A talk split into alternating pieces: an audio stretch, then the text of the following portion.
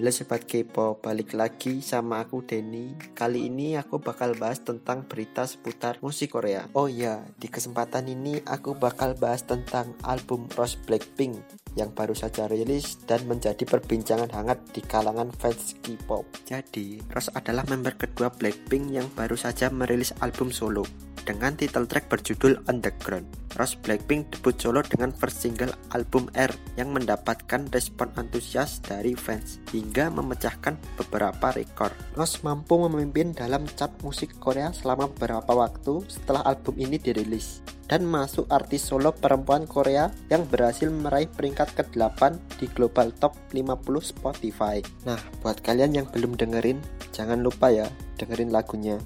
Oke, ini update untuk podcast kali ini ya Sobat K-pop. Makasih udah selalu dengerin Kaja Podcast. Sampai jumpa di podcast selanjutnya.